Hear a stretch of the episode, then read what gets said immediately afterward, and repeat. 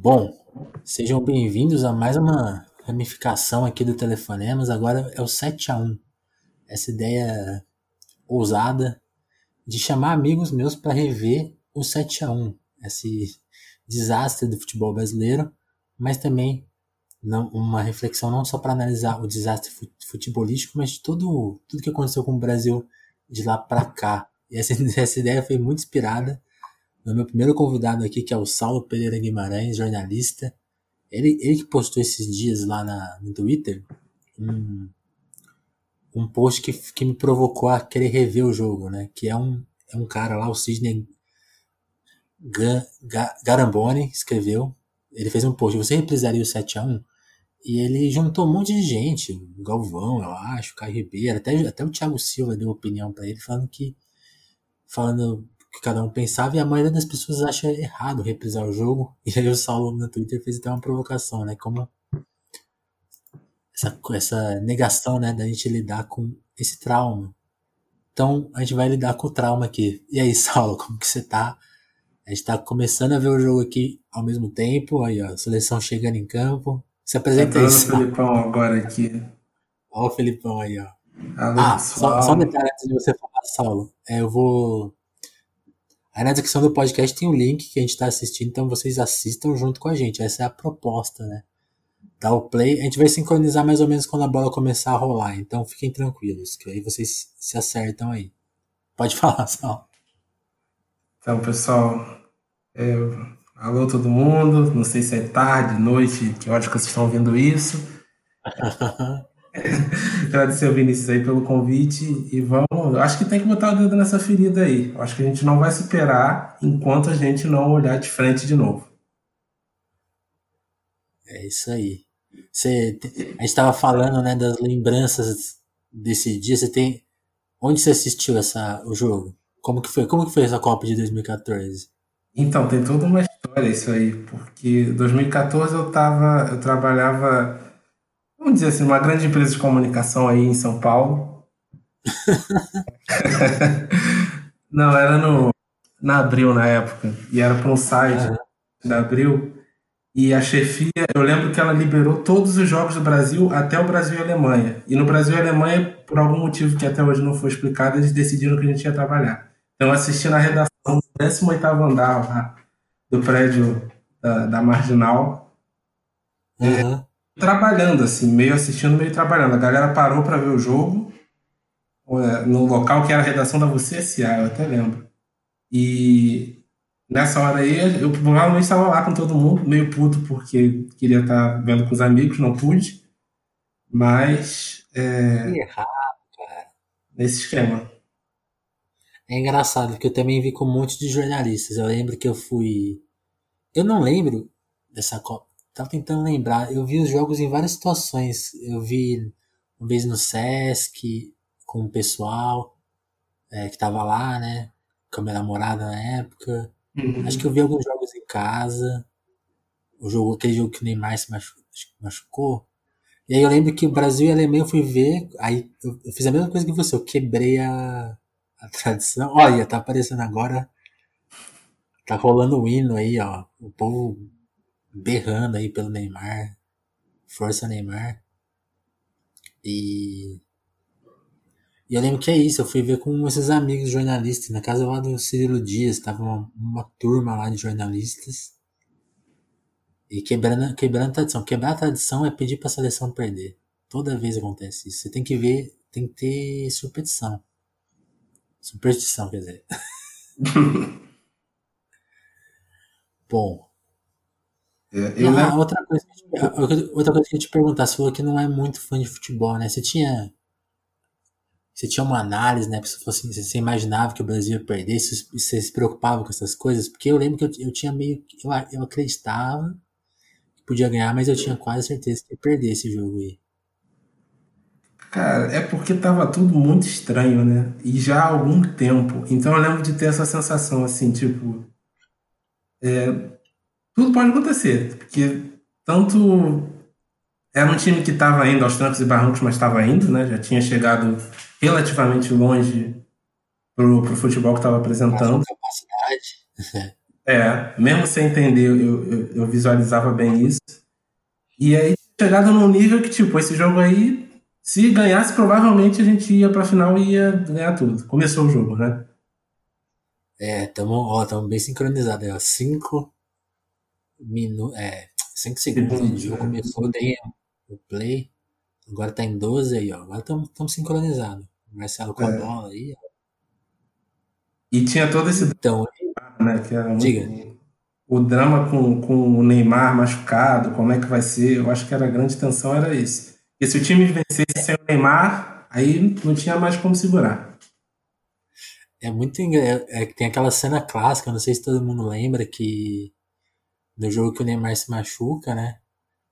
Tipo, eu, eu não sei se tava já no finalzinho do jogo, né? Mas aí ele, ele vai direto pro hospital, basicamente.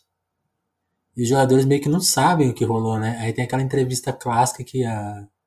alguém chega pro Fred e fala, o Neymar tá fora da Copa, né? Aí, sério? Sério mesmo? Ele dá aquela, aquela caída de humor assim, fala, nossa, caramba, né? é muito bom. É bizarro isso. E aí, uma coisa que eu tava pensando nessa. Tentando lembrar de 2014, eu tava vendo que você cobriu algumas coisas das, da Olimpíadas de 2016, né? Na minha cabeça, por algum motivo, eu, sempre, eu, eu fiquei com a sensação que, que as Olimpíadas tinham sido antes, mas foram dois anos depois, né? É engraçado essa, o, o jeito que o tempo passa, né? É, não, o tempo tá totalmente bagunçado há alguns anos. E esse foi um dos marcos de bagunça do tempo, esse 7x1. Foi aqui que rompeu o espaço-tempo. Né? É, pra mim começou a bagunçar em 2013 ali. E foi justamente quando eu tava começando a trabalhar, aí rola- rolaram os protestos e começaram a acontecer uma série de coisas que a gente não imaginava nunca que ia acontecer. Sim. Até hoje. Pessoal, você, você tá no Rio agora, né? Mas você é de São Paulo ou do Rio? De onde você é? Não, sou carioca. Carioca. É. Legal. Eu fui pra São Paulo em 2013 para trabalhar. Aham. E aí fiquei até 2015. E aí eu, eu consegui uma vaga aqui, voltei e no ano seguinte fiz a Olimpíada. Saquei. E você gostava de São Paulo? Se eu gostei? É, você gostava de, de morar lá? Foi uma boa experiência? Foi uma relação conturbada, mas hoje eu já consigo sentir saudade. Sei. É, eu também, eu também fui e voltei. Eu, só, que, eu- só que eu sou do interior de São Paulo, né? Ribeirão. Quer dizer, eu sou de São Paulo, né? Mas eu, eu vivi mais aqui que lá. E Ó, o que, você, eu não lembrava. Diga. O que que você achou de São Paulo, invertendo o jogo ali? Cara, eu, eu, eu gostei, assim, eu achava muito complicado algumas coisas, assim, de adaptação, de fazer amigo. Assim, tem muito colega, muito amigo, né, mas, mas acho que eu nunca consegui criar muita proximidade com ninguém lá, assim. Então eu tinha uma... Às vezes eu fico, assim, com lembranças ruins, mas, tem, mas a maioria são lembranças boas, assim, eu gostava, eu gosto da cidade, né. Gosto de voltar lá. Sinto, sinto até falta, assim, agora que dois meses aqui em Ribeirão, em, em casa, eu costumo ir para São Paulo bastante e faz falta, assim. É, tem um, um clima ali, uma coisa que, que faz falta mesmo. Bom, ó, só para comentar o jogo aqui, tem uma coisa que eu não lembrava, o Brasil dominando aí, né? Fe- Esse Atacou, comecinho a aqui deixando- tá pau a a pau. Alemanha deixando o Brasil jogar.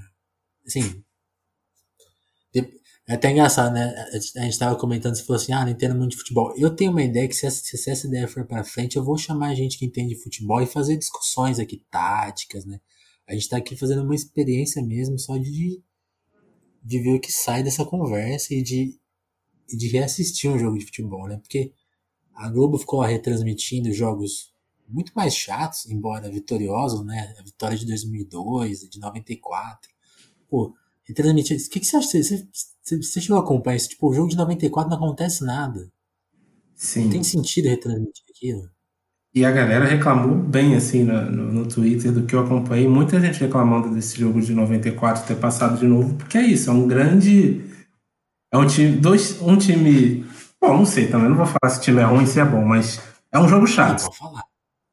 Sim. É um 0 a 0 de cento e tantos minutos, porque tem prorrogação, pênalti. É, eu, eu tinha lido há pouco tempo um, um, um cara, até o Ciro do, do Brasil que deu certo, ele falando, ah, o Viola, quando entrou na final de 94, botou fogo no jogo. Eu fui ver, mesmo quando ele entra, tipo. A coisa não anda, cara. É um jogo muito amarrado. É a nossa memória querendo contar que. É muito louco isso. Olha. Eita, vamos chutar um pra frente agora aqui. Primeira coisa que era. Então, agora uma coisa que eu tô reparando, assim, depois de cinco minutos que o Brasil conseguiu atacar, começou, o, começa um cerco aqui no meio de campo, muito engraçado, porque o Brasil não, não consegue sair dali de trás, aí dá chutão para frente e a bola volta para a Alemanha. Eu acho que daqui a. Eu, eu, eu fiz questão de não ficar pesquisando muito para ter a surpresa, que eu não lembro exatamente quando, quando começa os, é, eu os também. gols. Então vai ser uma surpresa aqui.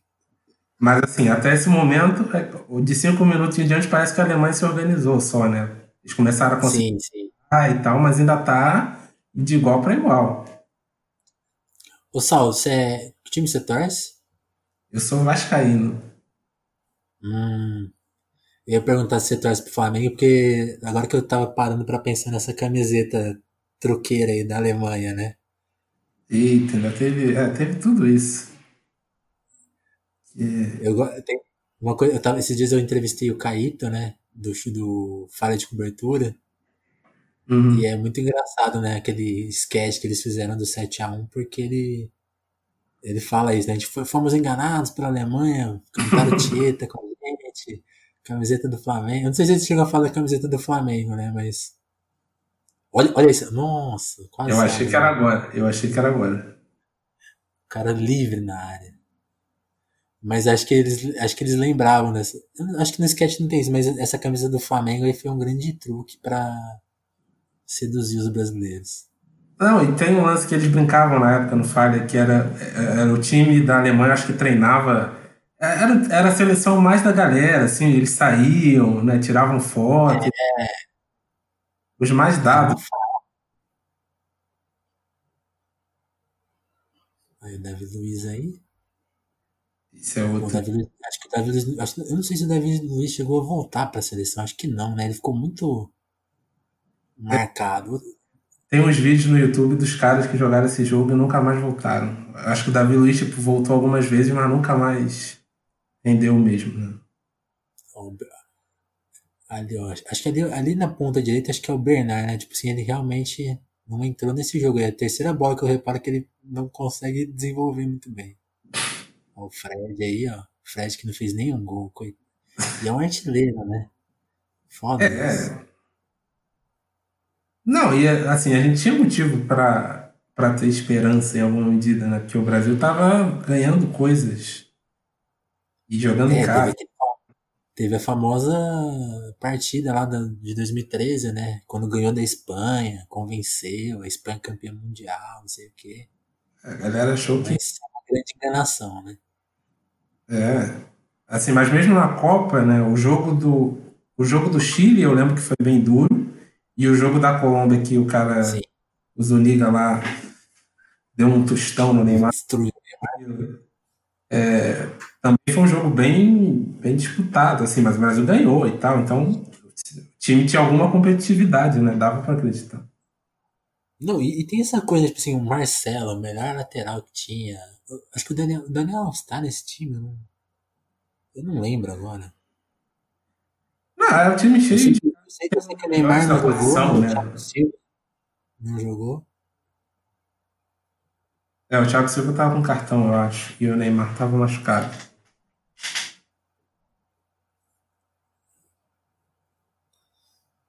Mas é um tempo grande, cara, ter saiu o gol, já tem é, quase. Não, óbvio, o Hulk Hulk, quem inventou o Hulk, né?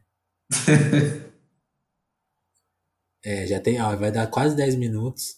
E aí, pessoal, não estranhe, né? Porque a ideia do podcast é realmente vocês aproveitarem tem que ser muito louco aí, tem que ser que nem a gente louco de sentar aí e querer rever o jogo, né? Então, a gente não, também a gente não vai conseguir ficar falando uma hora e quarenta sem parar. Ah, a gente arruma assunto. Esse jornalista é especialista nisso. É. Mas tinha muita coisa, né? Tinha essa coisa da torcida, do padrão FIFA, que a galera também é, não era o tipo de torcedor que era o, o torcedor clássico. Tinha várias discussões. Ih, agora? Opa! Tá lá. Tá lá. 10 minutos, gente. Primeiro gol. E, nossa, é um gol muito ridículo, né? O cara sozinho. Né? Sim. nossa. Que merda, velho. Olha. Mas essa hora aí ninguém achou que o jogo tava perdido. Todo não, o Brasil vai virar, que isso, 1x0. Cara, eu não sei, porque eu, eu, eu, não, eu não tenho lembrança do que eu pensei na hora, mas o Brasil sempre tem uma dificuldade em virar jogo em Copa, né? Ah, sim. E, e geralmente fica apático, né, quando não sai ganhando. Aí, quando tô, e como é 10 minutos, é muito rápido, né? A gente revendo aqui pare, pareceu mais lento, assim, mas 10 minutos é. Sim. E é um gol ridículo, né? Porque olha, olha o tanto de gente que tem na área e ninguém marcando, cara. É, se tivesse alguma ali, não tinha saído. Mas vamos, eu quero falar disso que você falou um pouco antes de começar a sair um monte de gol. Tem, tem esse clima mesmo, né? Porque a Copa das Confederações foi aquele lance meio marcado pelos protestos. Sim. Que já, já tinha aquele clima de, pô, a Copa está sendo construída, os estados estão saindo, é muito dinheiro. E aí juntou os protestos de junho, que eram. Teve aquele aquela coisa inicial, né, do, das passagens, mas depois virou aquele protesto mais sobre tudo, né? Contra tudo que está aí. É, contra tudo que está aí. E na, e na sequência emendou com os protestos meio da Copa, né? Que, que vão que, que as pessoas iam para a porta dos estádios na Copa das Confederações, né? Sim. E de, e de alguma forma e teve aquela coisa do hino, né? A, a torcida, por mais que fosse essa elite que conseguiu ir para os estados cantava o hino, e a coisa da camisa da seleção. E isso, um ano depois na Copa, se repetiu, né? A, a gente não, a gente tava conversando sobre a introdução, mas na hora do hino, aí do jogo, o povo cantou, né? Cantava aquela segunda estrofe lá que não canta. É, tinha cantar o hino, completar né, o hino, tinha isso. E era uma coisa clara pra caramba. É eu acho uma coisa meio zoada, porque na hora eu lembro do. de naquele. Eu, eu, eu, eu não fui nos protestos de junho, né? Nos primeiros. E aí eu lembro de ir, ir naquele grande que teve, depois que teve um que, aquele quebra-pau na Maria Antônia, aquele, aquele grandão que parou a cidade mesmo, foi até a Ponte Estaiada lá. Não, não é Ponte Estaiada. Ah, que foi Não, até, foi na Ponte Estaiada, sim. É. É, eles ficaram andando, andando São Paulo todo e nos outros lugares também. Eu lembro de nesse, por, por ir, assim, o pessoal foi. E já achei zoado ali, porque eu lembro que a gente começou a, a xingar um certo governador de direita da época. e aí um amigo meu puxou aí, a gente, pá, vamos lá, né? Tava, tava todo mundo xingando a Dilma, a gente falou, não, vamos puxar um, um fora fulano aqui, né? Sim. Cara, foi tão abafado que a gente, a gente olhou e falou assim: vixe, o bagulho aqui tá diferente mesmo, né? Não é? Não é? O que a gente tá pensando? E aí depois eu lembro de ir no, ir no, ir no da, acho que da comemoração, né? Que foi quando caiu o, o, o caiu o preço. O preço da passagem, né? Eles desistiram, na verdade. E aí, e aí, já, e, e aí na, naquele protesto ao mesmo tempo virou, virou uma guerra de partido já, né? Ah, não, foi, foi depois ainda, eu acho. Foi, acho que depois teve outro. E aí nesse já foi mais camisa da seleção, Fiesp com a bandeira do Brasil, o povo cantando o hino. Eu lembro que eu tava com o Yuri, você conhece o Yuri, né? Esse é amigo. Sim, né? sim. É, é, até o amigo comum nosso é o Yuri, que ele é amigo da Ana Rita, que é minha namorada. E aí, por Isso. nós conhecemos. E aí eu lembro da gente estar tá lá nesse momento, a gente falou, nossa, que bagulho zoado. Quem diria? É. Mas. Opa! Leva eles pôr a mão na, mão na, mão na bola aí. Ó, até que demorou pra sair o segundo gol, então já estamos já em 15 minutos. E o Brasil deu uma recuperada e tá atacando. Mas dá pra ver na cara. Olha a cara do Bernardo aí. O que você acha desse, desse, desse, desse momento psicológico? É, esse cara aí talvez fosse o mais nervoso do país, né? Que é o, é o cara que tá substituindo o Neymar. Ou não? É. É ele, é ele. esse cara aí tava segurando uma bucha considerável, né? Imagina se. É, não dá pra imaginar. É. Mas assim, a impressão que dá no. Tá, tá aqui em 15 minutos e meio e não é um 7x1 ainda. É um. O Brasil tá não, não. um jogo de Copa e tal. Mas tá jogando, assim, não, não tá morto nem nada. É. Não, esse movimento. Assim, acho que a coisa que. Eu, eu entendo muito pouco de futebol, né? Mas a coisa que mais me impressiona é, essa, é esse. É esse jeito que a Alemanha joga. Porque o Brasil. Quem, quem tá prestando atenção pode parar, é muito chutão. E é uma coisa meio largada em campo. E a Alemanha consegue marcar lá na frente, quase a saída de bola do Brasil. E de, de repente o time consegue voltar todo atrás e e complicar muito o jogo aqui no ataque do Brasil. Sim. É uma coisa muito mais organizada, assim, dá para perceber. É. E tem uma coisa dessa seleção, claro, é que não tinha. O Brasil não ia. Não estava jogando bonito, né? Não ia ganhar jogando bonito. Era um jogo. Sim. Jogo do Brasil e o jogo da Alemanha não, porque sempre foi um jogo mais tático, um pouco mais elaborado nesse sentido. Mas qualquer. Ih, deu treta aqui, né? E, ó, Gente. O momento que eu achei que o Brasil não ia ganhar da Alemanha foi no jogo, acho que anterior da Alemanha, que é o, é o Brasil e França. Não, Brasil. Alemanha e, e, França, acho que é o jogo logo antes desse. Que o Neuer pega tudo. Aí eu falei, vixi. não vai rolar, o cara é muito bom. E agora ele saiu, saiu na, na pancada aqui. É. Princípio de treta. Eu tinha Quando o cara. Eu via os jogos do Brasil, mas não via. Eu não tenho praticamente lembrança de jogos de outros times que eu tenha visto. Então fica muito ruim de você ter um, uma referência também, né? Eu também. Eu tava pensando nisso, porque eh, eu lembro de ver bastante jogo é, sem ser os do Brasil na Copa de 2018. E eu achava que eu tinha feito isso em 2014, mas também não consigo lembrar de de ter prestado muita atenção. Eu, eu, eu, eu, acho que eu tava desempregado na época, eu tava com outras coisas na cabeça. É. Eu... mas eu, eu nem lembro disso, se eu tava empregado ou não. Mas eu lembro, acho que eu, lembro de ter pegado um emprego que durou bastante logo depois da Copa. Que aí começou as eleições, aí isso, isso eu lembro, assim. Uhum. É que até isso era estranho, assim, porque meio que já tinha desandado a parte econômica em alguma medida, então tinha muito dinheiro, mas as coisas meio que estavam bagunçadas, tava muito tem uma lembrança de ser uma coisa muito confusa essa época. Né? Sim. É, acho que a gente, a gente não tinha muita dimensão. Essa questão política eu acho que é a mais chocante, né? Porque tipo, a gente estava à véspera de uma eleição que acho que todo mundo imaginava que se daria normalmente. Sim. Não, até aqui não tinha campanha, não tinha, não tinha esquentado do jeito que esquentaria logo depois. A Copa mobilizou muito a galera, assim.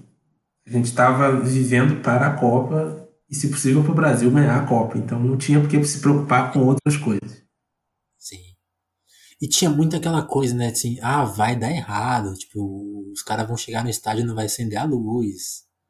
Sim. Vai ser uma tragédia, vai ser uma vergonha. E, e a Copa foi dando certo, as pessoas foram ficando com, com um certo orgulho, né? Tipo, rolou, apesar de tudo, aí roubaram dinheiro pra caramba.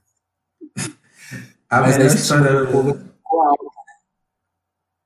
Pra mim, a melhor história disso é a história do, do Fabrício lá do, do Legadão, que antes de ser legado da Copa era. Vai ter Copa sim. E aí eu lembro dele contar que o, entrou uma galera de uma rádio, eu acho, alemã, em contato com ele. Falou, ah, não, a gente queria te entrevistar porque você é um dos poucos brasileiros que apoia a Copa e tal. Ele falou, não, Não é isso.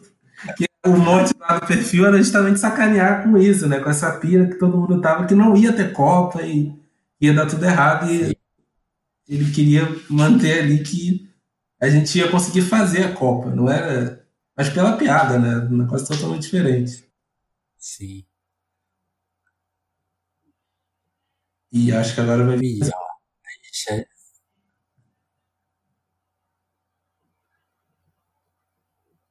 Olha isso, cara. Olha isso. Júlio César jogou a bola para fora aqui como se fosse carioca.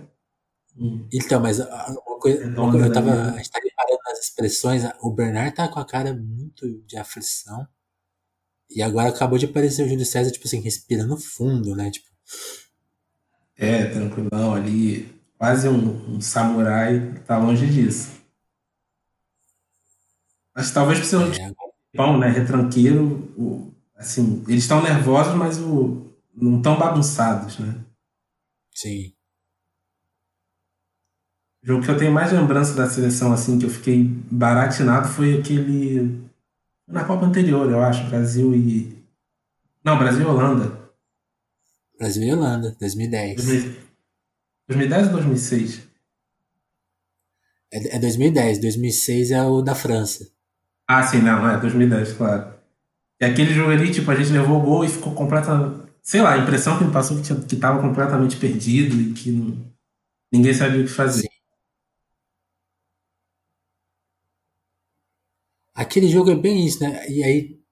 E aí. Nossa, aquele jogo é engraçado também, né? Porque tem um.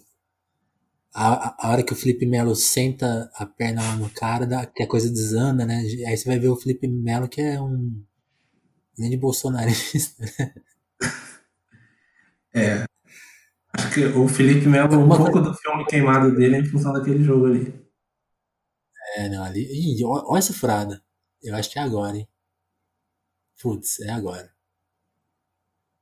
É. Tá lá. É muito fácil, né? Andar da área do Brasil. Não, eles trocam bola na área sem ser incomodado. Aí o Júlio César rebate, a bola volta. E ó, o Filipão, tá, já tá nervoso. Nessa hora aí ele começou a sentir água batendo na bunda e falou, é. Eu acho que agora a gente não vai ter muito tempo para conversar, porque eu acho que é agora que começa a avalanche. Mas um assunto que a gente tem que lembrar de falar. Nossa, que a gente tava, a gente tava falando disso, agora me, me fugiu da memória. Ah, mas esse, esse histórico da seleção, né? Porque eu, depois eu quero te perguntar isso, assim, que. Porque eu tenho uma, uma ideia que esse jogo talvez não tenha me marcado, assim, como deve ter marcado gente mais nova que viu isso, né? Aí eu vou te perguntar depois qual Sim. foi a sua primeira. Tô sofrendo aqui com o replay. Que nem a é, moça tá também que tá sofrendo aqui na tela.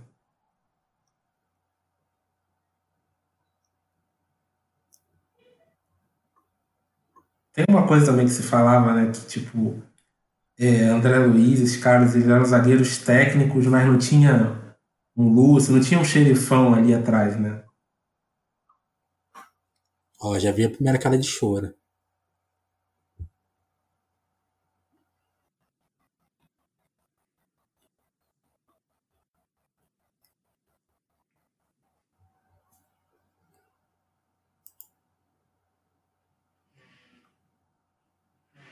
Que sufoco, hein? Nossa. O que, que, que tá rolando aí? Acho que, acho que a gente deu uma desincronizada. Que tem, que tempo que tá aí? Tá em 24 minutos, 3 a 0 Ah, então, é, não, o meu, meu travou aqui, eu tô com 2 a 0 ainda. Tô, tô bem ainda. Você tá mais atrás? É, não, mas agora eu já, já regularizei aqui. Quer que eu pare aqui ou continue? Não, não, segue aí, segue aí, vamos seguir. Eu só, te, só dei uma travadinha, eu perdi o. É, eu sei que quando fez 3x0, eu, eu me separei da galera que tava vendo o jogo. Falei, não, 3x0 a gente não vai virar mais, então eu vou pra trabalhar porque eu não vou ficar nessa porra. Eu quero ir pra casa, né? É, já. Eu não. 1 eu, acho que, eu acho que no 3x0 Fala aí, fala aí. Não, não, é, não. A gente tem uns delayzinhos às vezes. É, eu lembro que no 3x0 acho que o pessoal começou a levantar, tipo, oh, vamos acender a churrasqueira ali ao, ao 4. E não tem muita explicação, cara. É, eu achei que revendo ia. Ó, o moleque chorando. Putz, velho. É muito rápido, né? Eu tinha. É, eu tinha... meio do nada. Eu achei que a gente ia conseguir discutir melhor essa parte e é meio impossível, porque realmente é do nada. É muito rápido. Tá 4x0. São... É, tem um chute a gol do, do segundo gol. Foi gol, beleza. Aí eles chutam de novo, fazem o terceiro, e eles chutam de novo, fazem o quarto. É isso que aconteceu aqui que eu vi.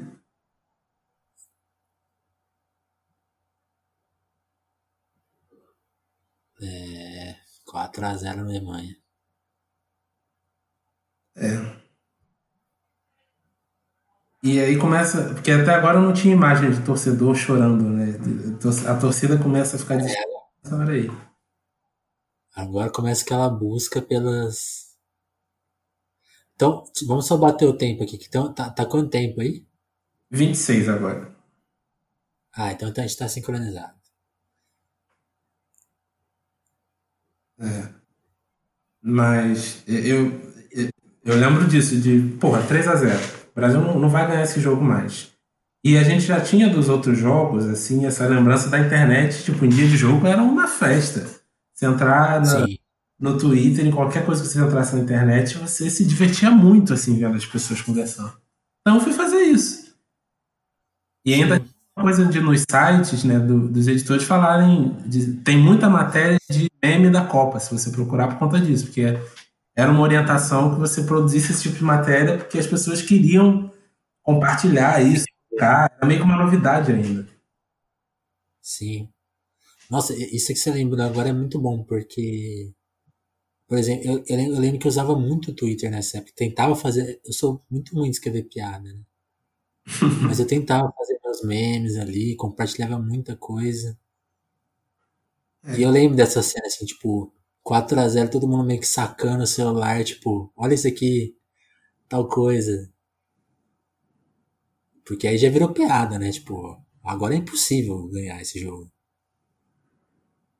E eu acho que é, é um, um, um, tipo de mecanismo de negação, assim. Em vez de você ficar sofrendo, vai lá e zoa mesmo, porque você tem mais a ganhar com isso, assim. Não, não tem Sim. não rir você lembra daquela história que tinha que a, a Lote 42 dava um desconto para cada. A Lote 42 é uma editora super pequenininha, independente. Aí eles tinham uma promoção para ser do conta, né? Assim, cada, acho que era cada gol que a seleção tomava era 10% de desconto. E aí nessa hora já tava 40%. São coisas que aconteceram porque ninguém imaginava que podia ir tão fundo. Ai. Mas então, vou, vou, vou, te puxar essa lembrança. A minha lembrança mais marcante de Copa é a derrota para a França. Não é de 2006, é de 98, que foi a primeira Copa que eu acompanhei, assim, que eu tenho memória de ter acompanhado e comprei o álbum, assisti os jogos da seleção. Ih, espera, acho que, acho que tem o quinto gol. Né? gol da Alemanha.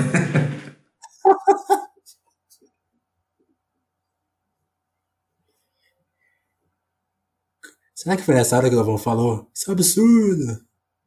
Eu acho que é, né? Virou passeio. É, virou passeio. Acho que, acho que esse é o do virou passeio. É.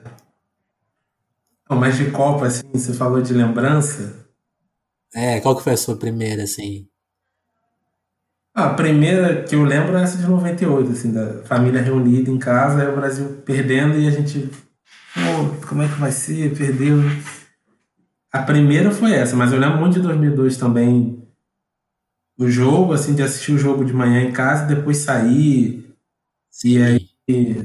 Eu, eu morava em Madureira, né? Que é ali na Zona Norte. E é um bairro. Aqui na Zona Norte do Rio e é bem perto de Bento Ribeiro, que é o bairro do Ronaldinho. Então a gente foi na rua lá do Ronaldinho, que era um dos pontes ali da região. Que a galera se reuniu. É, e teve bloco na rua, assim, é uma lembrança muito boa. Acho que é tipo. Eu, eu não lembro. O que 70 foi pro meu pai, que ele fala que foi uma festa, foi o 2002 para mim. Sim, sim. Eu não lembro. Eu, eu, lembro de 2002 de ficar feliz, mas eu não, eu não lembro do resto do dia, assim. Provavelmente eu fui jogar bola com meus amigos. É, teve muita gente que foi, porque o jogo foi tipo 8 horas da manhã, né? Foi bem cedo. É, cedo.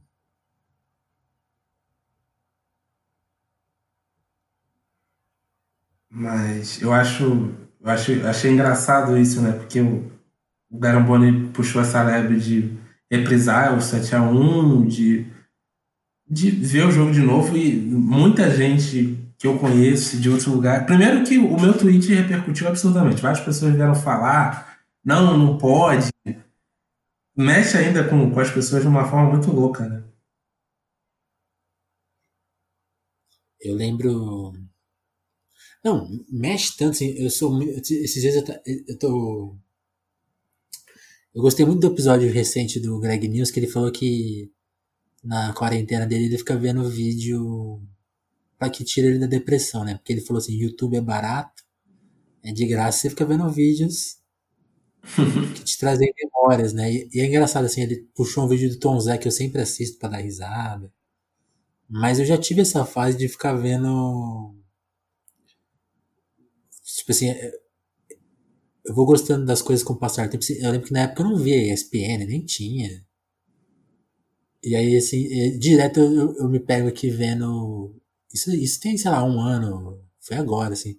Fico vendo as análises da época, tipo, Mauro César puto com a seleção, e os caras aquele pós-jogo irritado, todo mundo dando zero, assim. Então eu, eu, eu gosto, assim, é uma coisa que eu, pessoal rejeita, mas acho que eu vou um pouco atrás do 7x1. Me, marcou, assim. Tô falando que não me marcou, mas me marcou sim. Mas de um jeito, mais de um jeito diferente, assim. Acho que da, a, da, o da infância é, é, mais triste, assim. De chorar, de ficar triste. Não, não, lembro, não lembro de ter chorado, mas de ficar triste, né? Em 2014 não fiquei triste, né? Fui pra casa. Sim. Mas também tem uma coisa, né? Quando você assistiu um jogo do Brasil quando a gente era pequeno, ali nos anos 90, você basicamente assistia o jogo. Você podia estar com a sua família, com uma galera, mas não tinha uhum. experiência compartilhada que a gente tem hoje, né? Você assiste ideia, ri, isso muda muito a forma como você encara. Sim. E para mim esse jogo é, é bacana por causa disso, porque virou uma, uma grande comédia no fim, por tudo que estava envolvido, pela pelos memes, pelas situações todas que a gente viveu naquele dia, uma coisa que a gente ri de nervoso, mas ri, não tem como.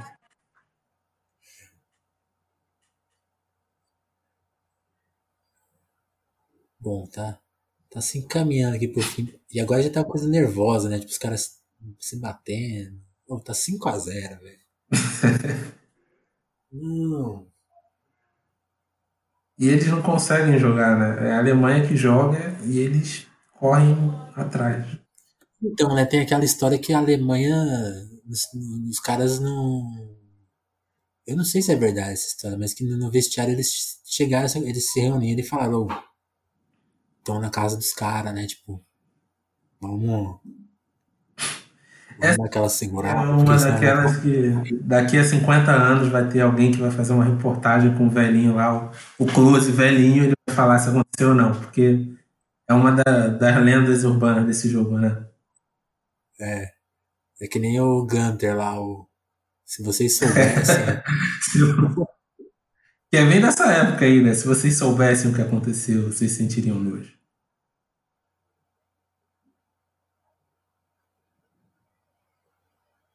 Ah. Agora... Agora já tá completamente, completamente O Hulk tá aqui na direita, do, do lado inverso que ele joga e, tipo, na, jogando na defesa. Ele não tem saída, né?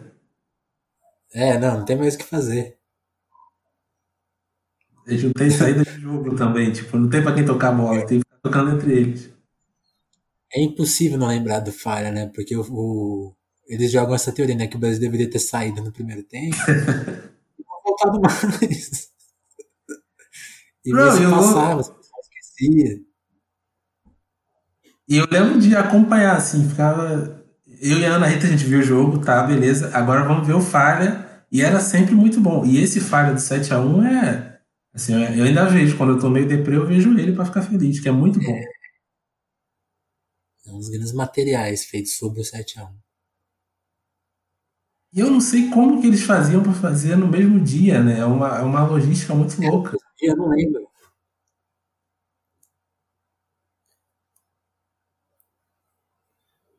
É, eu acho que se, se, não era no mesmo dia, era tipo, não, não passava de 24 horas, era tipo, era tipo uma coisa bem ao vivo mesmo, e mas muito bem escrita, né? Sim, muito bem feito.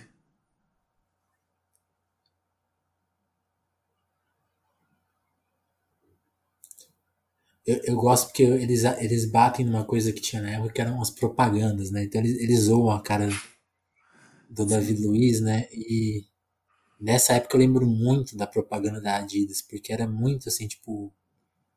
Realmente aquela coisa que não existe, né? Assim, que, que, que, vem. Que, que, que vende muito, né? Mas é uma coisa completamente irreal. Que era, era, eu lembro que era do Daniel Alves. Não, acho que era o, era o Messi.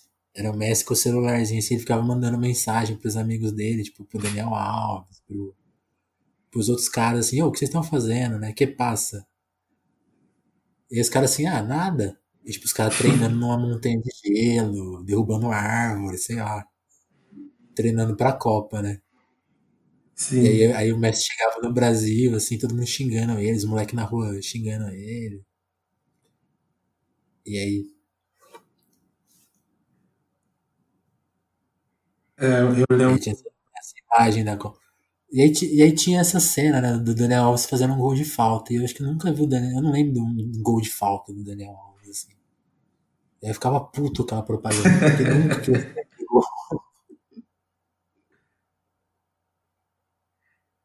eu acho que eu, que eu vi, mas não vou. É, não... Enfim. Nessa Copa aí não vou. Se alguém souber desse gol de falta, avisem a gente. Eu acho que um dia houve. Mas eu acho que só existe na publicidade. É. Que em alguma medida foi bom também. Bom, mas assim. Teve toda uma construção de publicidade, de falar Copa do Brasil, a Copa. Muita propaganda exaustiva, assim. Não tinha como você não ser atingido pelo aquilo. E aí quando você tem um, uma queda dessa, tipo um 7 a 1 em casa, no, sabe, numa fase eliminatória da Copa, assim, nunca mais você vai encarar o futebol com como essa coisa tão épica, sabe? Sim. Não é, não é e não pode ser tão, tão fantástico assim. Tem que ser mais pé no chão. E eu acho engraçado porque essa, essa coisa de, de se inventar muito em cima, né? Uma coisa que que tava vendo acho que o Galvão Bueno falando isso uma vez e é, é engraçado ele faz uma ele, ele, faz uma análise que eu, que eu concordo com ele mas é, é, eu tento acho que ele esquece de uma parte do, do problema que é assim ele fala que que ele era muito próximo do Filipão é, acho que em 2002 eles chegaram a conversar Aliás, eu acho uma coisa engraçada isso, né? Tipo, jornalista adora falar que é, é, longe das fontes, mas quanto mais velho vai ficando, mais você vai sabendo das proximidades que as pessoas uhum. têm, né? Então, tipo, hoje é muito comum você ver no Sport TV todos os jornalistas falando abertamente que convivem, muito próximo, né? Lógico que eu sei muito bem que é uma relação de honestidade, de isenção, né? Mas às vezes, a gente, às vezes se cria umas distâncias para o público que não existem na realidade. Né? As pessoas conversam, elas convivem, né? Se falam, se influenciam, é óbvio isso. E aí eu acho engraçado que eles parece que eles tinham essa relação próxima, né? E aí toda a construção que a, que a Globo faz da seleção, pô, tá ganhando, vamos lá, vai, vamos lá Brasil, né? Logo depois que esse jogo acaba, tem aquela paulada dos, dos caras, né? Tipo, uma seleção abandonada, a CBF é um, é um lixo, o futebol brasileiro está em decadência faz é, muito, faz é muito tempo que ninguém falou nada. E dá, eles dão aquela porrada desproporcional, né? Porque, tipo, mas a gente vivia no paraíso 15 minutos atrás. Que aí acho que se, se, sente o golpe, né? Tanto que aí, o, aí tem essa história, né? Tipo, acho que o Filipão não fala mais com ele porque, tipo. Pela tipo, olha o que você fez, olha o show que você deu na TV acabando com a gente, né? E. E de alguma forma acho que isso aconteceu com a Copa depois, né? Porque aí, aí veio toda a crítica, né? Tipo, aí você voltou a falar dos estádios superfaturados, da, dos espaços que foram derrubados, toda a especulação imobiliária, aí virou, aí virou um problema de novo a Copa, né? Você precisou transformar numa coisa ruim uma coisa que foi vendida como boa por muito tempo. Exato. E as pessoas, assim, isso eu não eu falo sem nenhum problema. Acho que a maioria das pessoas não, não achava tão cor-de-rosa já antes do 7 a 1 como era vendido. Porque essa questão dos estádios, Sim. tudo isso foi, era muito problemático na época de desapropriação de tudo. E o esforço todo que existia era para falar: ah, não, mas vai valer a pena porque o Brasil vai fazer bonito e vai ganhar em casa e vai resolver tudo. E como não resolveu, teve que ser problematizado tudo isso e tal. Foi, é bem louco, é, é muito interessante esse jogo nesse sentido. Assim. Não, e é muito interessante porque o primeiro papo que surgiu depois, né, foi tipo, ah, não, vamos reformar o futebol brasileiro. E, tipo, seis anos depois aconteceu nada. É. A gente perdeu outra Copa, né? eu nem acho que não aconteceu nada, não. Acho que para a CBF e falando isso sem entender ah. absolutamente nada, né? Mas assim, não, não é mais uma unanimidade como, como ela já foi, sei lá, como ela era até esse jogo, por exemplo, que é, por mais que ela fosse questionada, a seleção era vitoriosa por conta daqueles caras que estavam lá. Depois disso, tipo, Sim. não é uma seleção que é unanimidade, e a, você vê pela presidência, né? Já uma presidência que passou, sei lá, 20 anos com o Ricardo Teixeira, depois desse, desse jogo aí. Se bem que eu acho que nesse Sim. jogo não era mais ele, né? Mas, assim, a troca. Não, já, eu acho que aí já era o, já era o Marinho, né? É. Porque eu tenho, eu tenho essa lembrança. Você falou muito bem, né? Assim, a gente tá falando aqui que muita gente pintava a Copa de cor-de-rosa, mas já tinha um lado crítico e eu lembro muito do do Juca Kifuri no Roda Viva, assim, tipo, acho que é um Roda Viva que foi exibido assim, horas antes da estreia da seleção, eu acho. E ele falando que os estados estavam. que era um absurdo, né? Tipo, toda a questão de construir estados. O Brasil já tem estados suficientes. Para que, que vai se adequar? Por que, que para se realizar uma Copa, a FIFA, a FIFA tem que so, se sobrepor ao Estado, né? E aí se fazem os, os estados desnecessários tudo mais. E aí eu lembro que ele fala disso, né? Que, vai, que ele, ele, ele pinta essa cena, né? Que o Marim, que tinha uma ligação com a ditadura, é o presidente da CBF no país governado pela Dilma na época, né? Que era uma, uma pessoa que foi torturada na ditadura, né? Sim, é surreal. Mas aconteceu.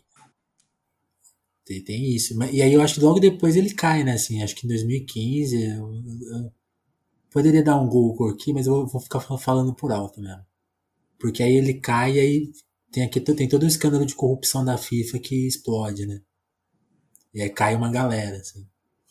É, o, o próprio Juca, eu ouvi no outro dia no Spotify, tem isso. É uma série que ele fez de podcast hum. futebol, chama Futebol Bandido.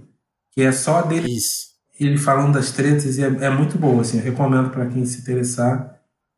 E, e é engraçado que para ele é meio que uma redenção, né? Por mais que tudo tenha dado errado, é o momento em que as coisas que o Juca Kfouri passou a vida inteira falando começam a se concretizar, tipo a corrupção Sim. da CBF, depois na Olimpíada a corrupção do, do Comitê Olímpico, dos É, e, e é isso, assim, é uma coisa que mobiliza muitas pessoas, né, o esporte, mas é ainda é uma coisa muito pouco transparente, né? A gente não sabe direito como Sim. é organizado isso. Você vê agora na quarentena os caras querendo voltar com o futebol no meio do, da epidemia, a pior epidemia do século, os caras querem voltar porque tem interesses aí nisso. Sei lá, não dá para entender muito bem, né? É estranho. Sim. Vale o registro histórico aqui que neste domingo que a gente está gravando, o futebol acho que voltou justamente na Alemanha, né? Não sei como que tá o esquema lá, mas vou, tá tendo um jogo lá de novo. Não sei é. quais medidas de segurança foram tomadas, mas de, de alguma forma eu acho crítico porque ok, a situação na Alemanha pode estar resolvida e não vai acontecer nada lá, mas neste mundo globalizado inspira os outros países que estão longe de passar pela crise, né? Acho que valeria aí algum tipo de sei lá, de se colocar assim, gente, vamos todo mundo aquietar, porque é uma situação global, né? Não é local. Hum, mas não sei. E não é uma coisa. Tá acabando o primeiro tempo. Coisa... É, deu um minuto, né, de acréscimo. O Filipão tá tranquilo, né? Tem falta estourado, mas tipo, tá perdendo 5x0 na beira do campo ali, educadamente. É, não passou muita imagem dele, né? Passou algumas reações depois do gol, mas. É, ele apareceu ali rapidinho, mas tipo. Intervalo aqui, ó. É, aí eu lembro que nessa tá hora. Vale dizer.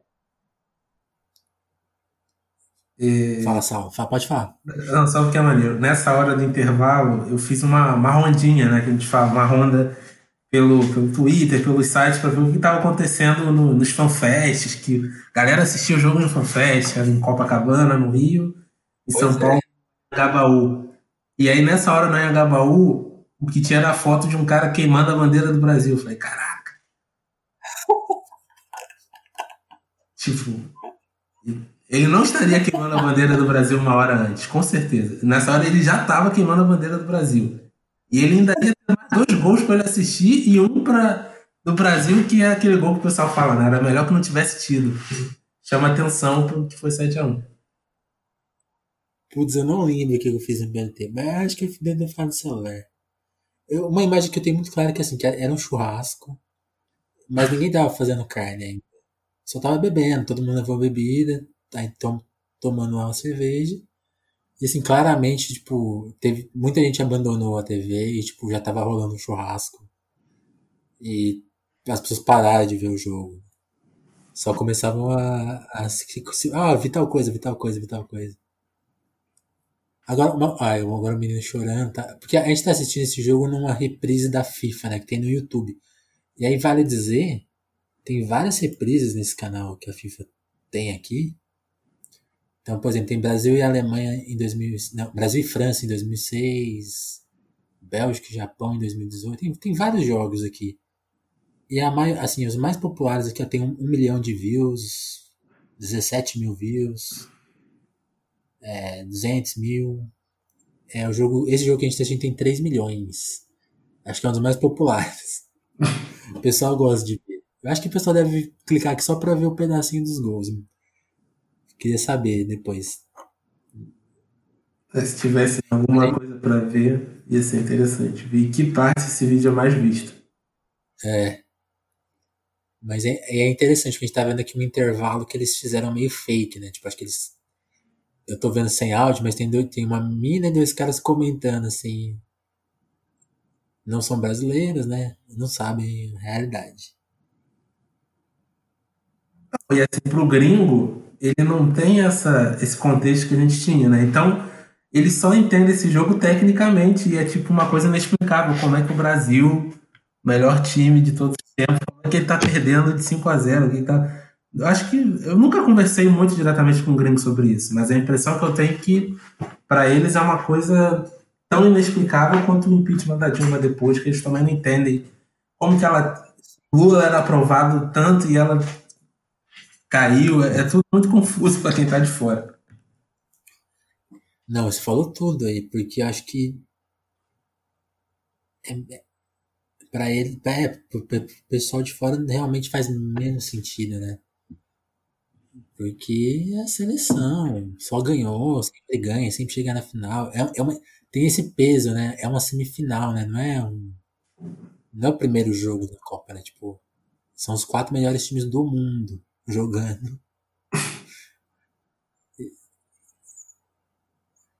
Não, não ficou tão claro para eles que não é, é era um time que estava se formando medida, estava se entendendo e que não tinha, não tinha liga, né? Ele, talvez na Copa das Confederações fosse um time que tivesse liga, mas durante a Copa ficou o tempo todo ele meio lá, meio cá, nunca embalou de fato.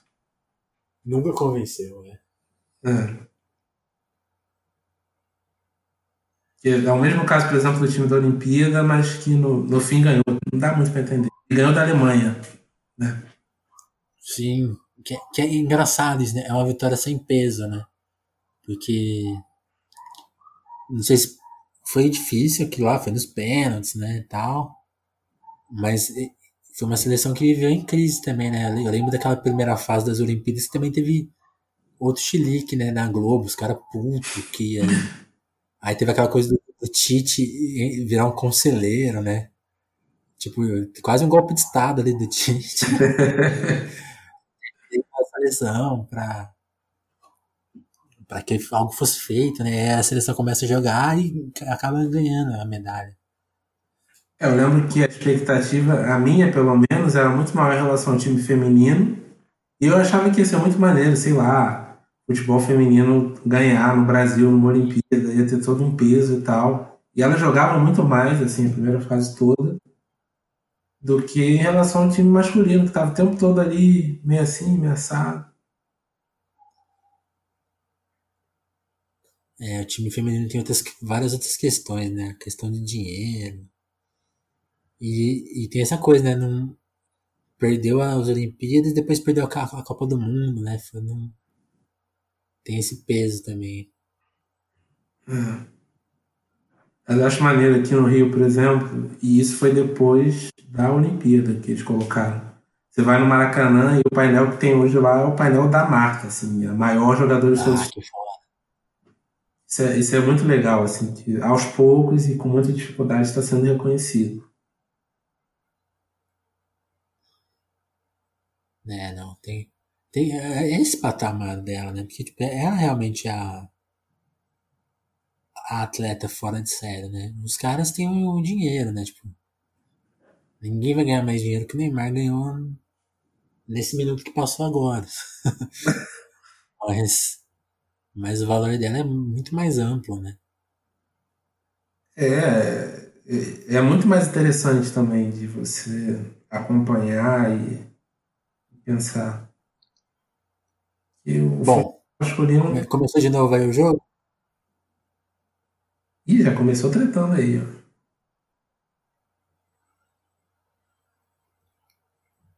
Bom, começou. Aí é uma coisa que eu tô pensando aqui, né? A ideia dessa série, né? Quando. Se, se mais pessoas toparem esse desafio, é que esse segundo bloco seja sobre o Brasil atual, né? Porque tem todo esse contexto. A gente está aqui distraindo, se distraindo, né? Porque tem uma pandemia lá fora, uma crise política sem precedente, toda, tudo isso aí que vocês veem nos jornais, nos jornais, né? Na televisão. E tem uma coisa que o Saulo falou lá no começo que a gente acho que pode puxar esse segundo bloco aqui que. Porque tem isso, né? No segundo tempo acontece pouca coisa, gente. Não tem como ficar comentando o jogo. Vai ter três gols aí daqui a pouco, mas que não vão mudar muito a história. E. Aí não sei, Sal, você quer falar um pouco da sua perspectiva pessoal? Porque você falou, né? Tava em São Paulo, assim. O que você pensava da vida naquela época, assim? Tipo, ah, sei lá, vou fazer uma, uma pós, vou mudar de país. Você, você tinha uma visão mais otimista das coisas? Eu acho até que eu tinha uma visão mais pessimista das coisas, mas vamos lá. É... Não, porque vendo hoje, né? E eu acho que isso para todo mundo. A gente começa a trabalhar muito, não muito cedo, mas muito despreparado. É, hum, sim, eu lembro que eu trabalhava, como eu falei, eu trabalhava no site Notícias da Abril, um site grande. Era o site do exame, né? Que na época ele tinha, era o maior site, eu acho, da Abril. E hum eu tinha. Mas eu, eu lembro que eu, eu, não, eu não sabia processar isso, isso direito, mas vendo a partir de hoje eu era muito insatisfeito com o fato de eu não estar fazendo uma coisa que era exatamente o que eu queria fazer. Eu, Sim. E hoje, por mais que as coisas estejam mais conturbadas e mais confusas, é, eu consegui voltar para o Rio, que era uma coisa que eu queria. É, eu consigo hoje, por mais que eu não, tenha, não esteja trabalhando fixo em nenhum lugar, eu, os freelas que eu faço, as coisas que eu faço acrescentam mais para mim do que o, o molde engessado que eu estava na época. Assim. Eu acho que muita gente estava também. É, é uma das consequências de, das coisas quando elas estão muito boas, né? É muito fácil você se acomodar. E aí, Sim. no cenário que a gente vive hoje, tipo, é muito difícil você ter oportunidade de ficar cômodo. Né? É, é, bem o contrário do, do, dessa época nesse sentido. Sim. Não, e, e, eu acho tem esse tem esse valor pessoal, né? E, e, e essa coisa jornalística, né? Hoje eu tava tentando tô, tô, tô, aqui tentando fazer um texto analisando o comportamento do jornalismo, né? Você falou uma coisa muito importante que tinha nessa época aí, porque a gente acho bom destacar, a gente está em 2014, em 2013, né, tem um, tem um marco no jornalismo brasileiro que pouca gente discute, que é um mar de demissões, né, teve passaralhos gigantescos em vários lugares, as, todas as empresas basicamente deram uma encolhida, né, a própria Abril, anos depois, teria, teria um encolhimento absurdo, né, aí, aí, aí sim, já bem depois, né, mas mas teve passarário lá em 2013, logo depois que o, o, o fundador, filho do fundador morreu e começou a reorganizar. Uhum. A empresa já com demissão. Sim. É, então, eu, tava, eu fiz esse texto, acho que entre, entre um Não, foi, é, foi na madrugada de hoje, assim, que eu fiquei, comecei a fazer esboçando isso, né? Como que a, ali em 2013 marca essa, esse, começo de uma certa falência, não, não uma falência, né, mas uma reestruturação. As, as redações começam a ficar mais sucateadas. E nessa busca por audiência, por espaço na internet, começa essa, essa luta, né, por é, repercutir a internet, repercutir os memes, né. E acho muito saudável repercutir meme de futebol, porque é, tem toda a questão política dos estádios, do dinheiro, isso aí vai longe, né? Mas a, uma partida de futebol tem o seu entretenimento nos seus 90 minutos, né? Vira piada, vira, vira um comentário social. Acho, acho legal. Mas o que a gente tem aqui anos depois é que esse modus operandi de tratar tudo como entretenimento, meme, piada, repercute, pega o trend topic, faz um. desbancou pra política, né? E aí acho que a coisa começa a dar muito errado, assim. Começa a se levantar uns personagens muito que não fazem sentido. Você tem, você tem essa percepção também? Ah, super. É, porque... E era uma coisa que talvez nessa época não tivesse tão claro para pra gente. Sim, total. Eu não fazia ideia mesmo, assim, do que, do que poderia virar abraçar um pouco isso. Tipo, ah, não, é a, solu a solução é, é ser, ser, engraçado, ou, ou, comprar tudo que a internet fala mesmo. Eu acho que eu tinha uma visão bem zero crítica da coisa. Não, eu lembro de achar que era uma coisa boa, até por, é, por tornar também a informação mais acessível, né? E às vezes uhum. tinha muita essa discussão na época, tipo, é, como que você pode tratar o, o conteúdo jornalístico para ele alcançar mais pessoas. E esse era um, caminho possível. Só que a gente nunca pensou que isso podia se virar contra a gente da forma que virou. De você ter lideranças políticas que, pô, os caras simplesmente ignoram o, o, tantos séculos de humanismo, de conhecimento científico, jogam tudo pela janela pela em, em, troca dessa comunicação direta meio estranha, que, tipo, no fim você também não está dizendo nada de fato. É bem louco. Sim. É, né? E, a, e a, essa análise que eu escrevi passa muito. Sei lá, uma, uma das teses, né? Seria essa. Assim, eu estava pesquisando sobre o Bolsonaro em 2009, 2010, e você só encontra o nome dele em matérias políticas, matérias sérias, assim, sabe? Coisa bem tipo uhum. descrição de. de. de mesa, né? De CPI, não é CPI que fala, é comissão, textos chatos, assim, sabe? Qualquer coisa que ninguém lê. Sim. E aí, em 2011 tem essa virada, porque ele, com a, com a ascensão da Dilma, Comissão da Verdade, ele começou a radicalizar o discurso dele em uma certa medida. E as falas dele iam chamando a atenção e ele começa a participar. Aí que, aí que tá, a gente não sabe quem, quem puxa o que exatamente, né? Mas de alguma forma ele começa a participar de uma mídia que não é só mais a cobertura política, é a cobertura tem uma coisa que acontece assim, ele, ele dá uma entrevista para Playboy que repercute muito, vira, vira uma polêmica com a Preta Gil. Olha, o Brasil não consegue fazer um gol mesmo. Acabou de ter um lance aqui absurdo. Mas aí tem, aí tem isso, aí tem essa. Ele levanta essa polêmica com a Preta Gil, a Preta Gil responde, aí ele vai no CQC, ele vai no Super Pop. E a, a imprensa começa a fazer muito essa solução. Ó, as, veja as frases polêmicas deste homem sabe? Começa a, a usar a mesma cartilha para a parte política. E, e aí eu acho que as coisas tem uma coincidência esquisita aí. tem uma... Mas é só um dos aspectos, lógico. Né? Eu não explico todo, longe disso. Uma coisa que me incomodava já na época e que ainda hoje eu acho que é é um dos principais problemas, que você não tem não tem um você tem a esquerda quase histórica, bem organizada, tem lá suas, suas divisões e tal, mas você fala que a esquerda no Brasil ela existe e tem determinadas ideias que para quais ela converge, né? Para as quais ela converge. Mas você não tem isso na direita direito. É, uhum. e, e, eu acho que isso faz falta pra caramba, porque se a gente tivesse uma direita tão legítima e séria quanto a gente tem uma esquerda, é, não teria espaço para esse tipo de coisa mais caricata e tosca.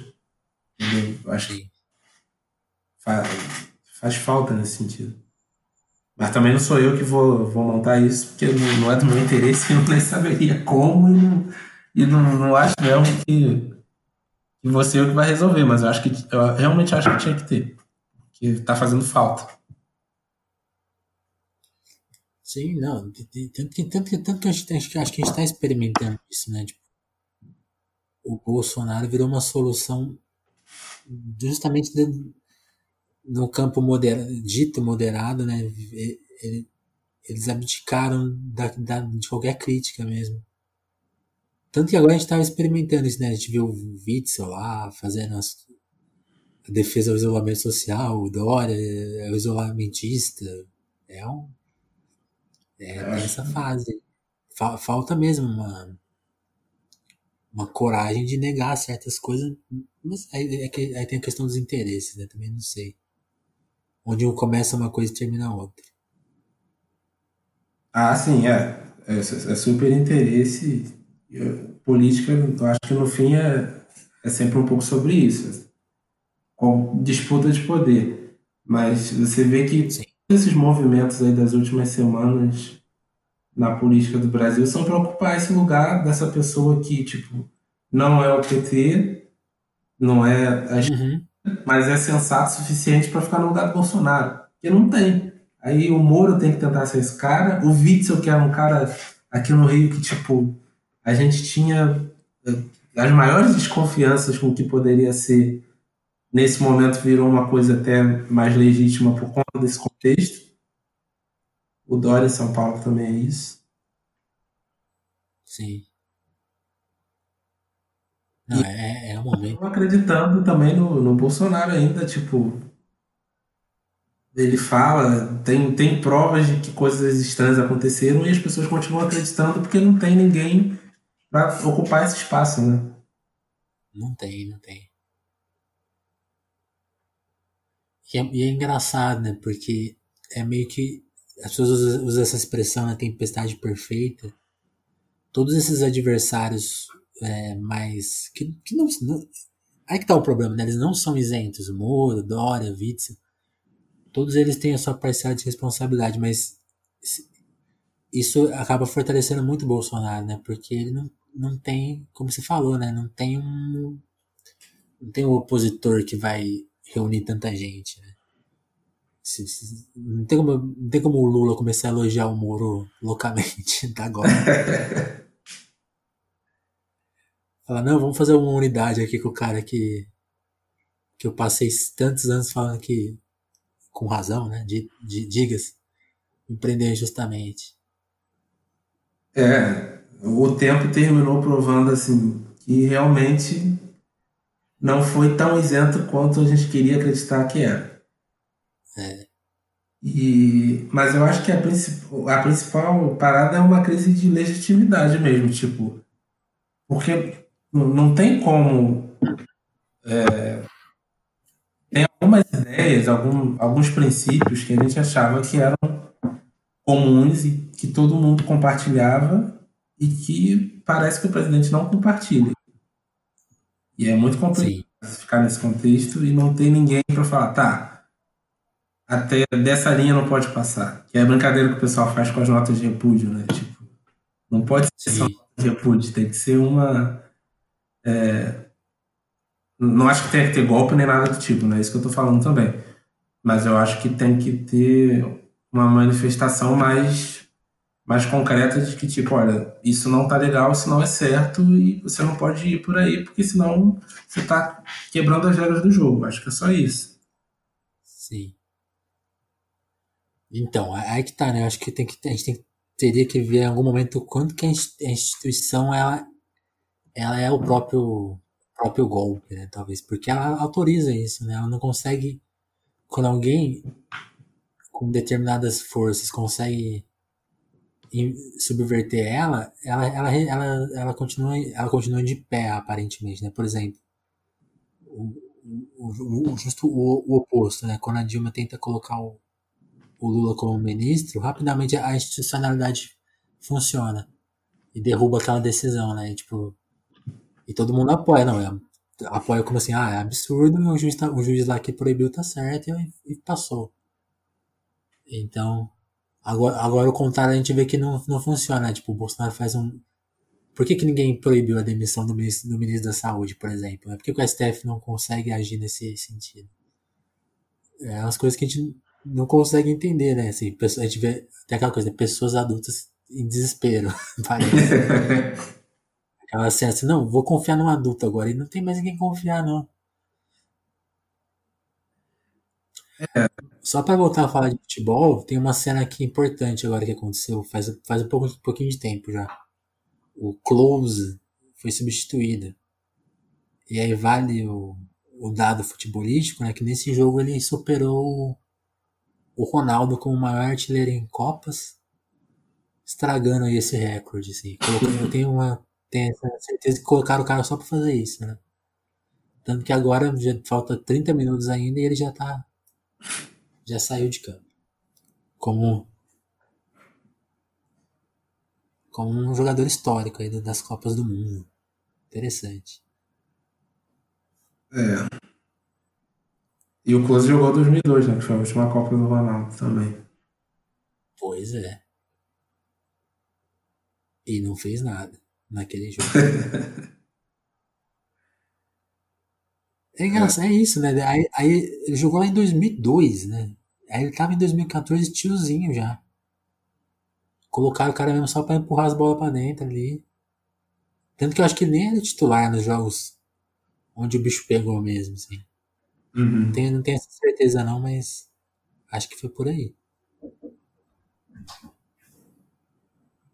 É.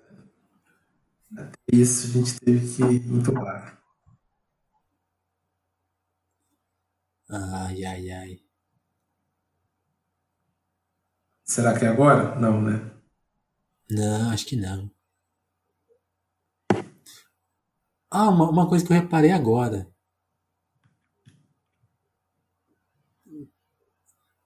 Quer ver? Eu acho que essa câmera tá invertida, não tá não? E ah, não, não tá não. É, eu, eu, não sei porque eu tenho uma lembrança que o gol do Brasil saiu do outro lado, mas acho que é uma, é uma lembrança falsa. Pensando agora, eu acho que é. lembrança que era do outro lado. Eu acho que tá invertido assim. Será? Em relação à transmissão da Globo, da Globo pro dia. É, na época, é. É. Então, é engraçado, às vezes que eu tenho a lembrança que o gol do Brasil aconteceu lá do lado direito, eu tenho uma lembrança que os gols da Alemanha saíram ali mesmo. Não sei, olha, olha, nossa, isso é simbólico. Você viu aí? Tava falando do, da proximidade, né? Do... Apareceu o Galvão, o Ronaldo e o Casagrande. É, porque essa, essa é a imagem da geração internacional, ou seja, os caras colocaram em evidência a transmissão da Globo, que tinha o Ronaldo ali, pra, em justa posição com a imagem do Close, né? Então, tipo, vergonha mundial. É, e é uma, uma. Assim, tem a comparação numérica, ok, mas, tipo, o Ronaldo jogou muito mais bola do que o Close. Quem foi o Close na É muito engra... é, é nessa hora que a gente percebe que os números mentem completamente, né? É, não, não faz sentido. O que, aliás, é, é a graça das Copas, né? É, é, é para ser uma competição injusta, né? Tipo, todos aqueles atletas que tiveram seus, seu auge em anos que não tinham Copa, né? Todos aqueles que.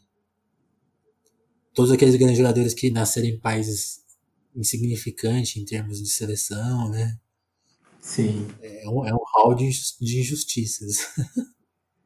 Eu vi duas histórias recentemente interessantes em relação a isso. Que é um é. cara que ele era, ele foi o jogador, era o jogador mais valorizado do mundo em 93, um italiano.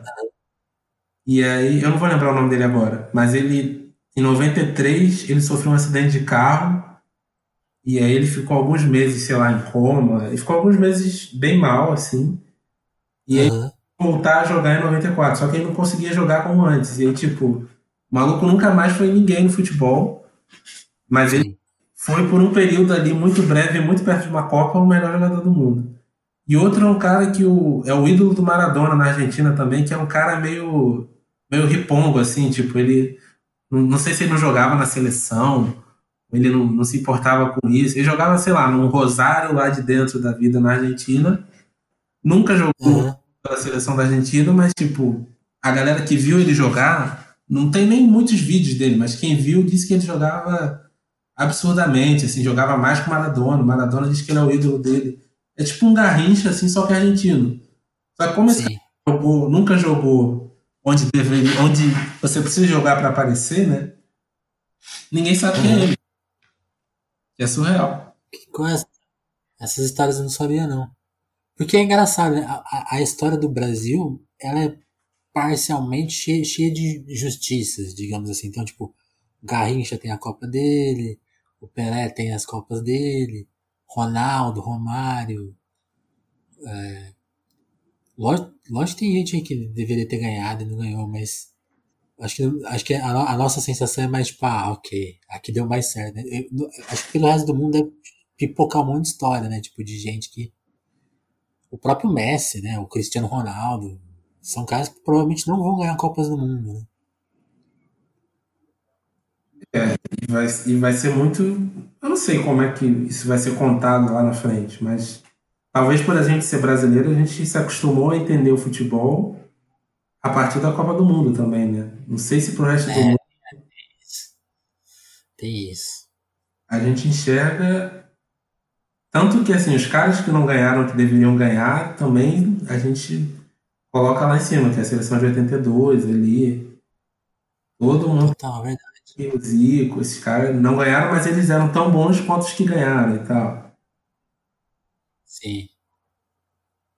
Mas eu acho que no resto do mundo não é muito assim. assim acho que lá para Portugal vai ser isso, vai ser o Cristiano Ronaldo, tem o Eusébio lá atrás, mas eles nunca vão ter um timaço, porque não, não é deles, assim, não é para eles ter.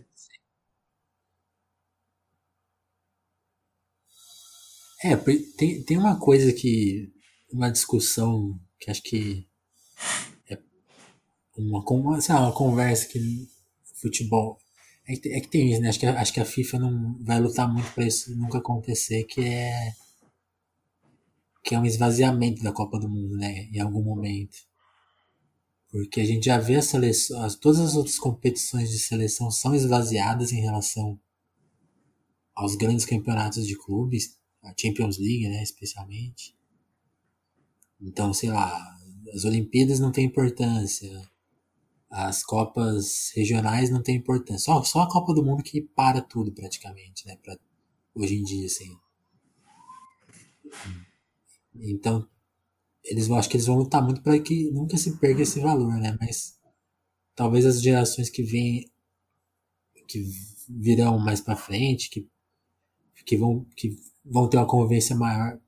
Porque isso, nos anos 90 e 2000 não eram tanto, tanto super times como tem hoje, né?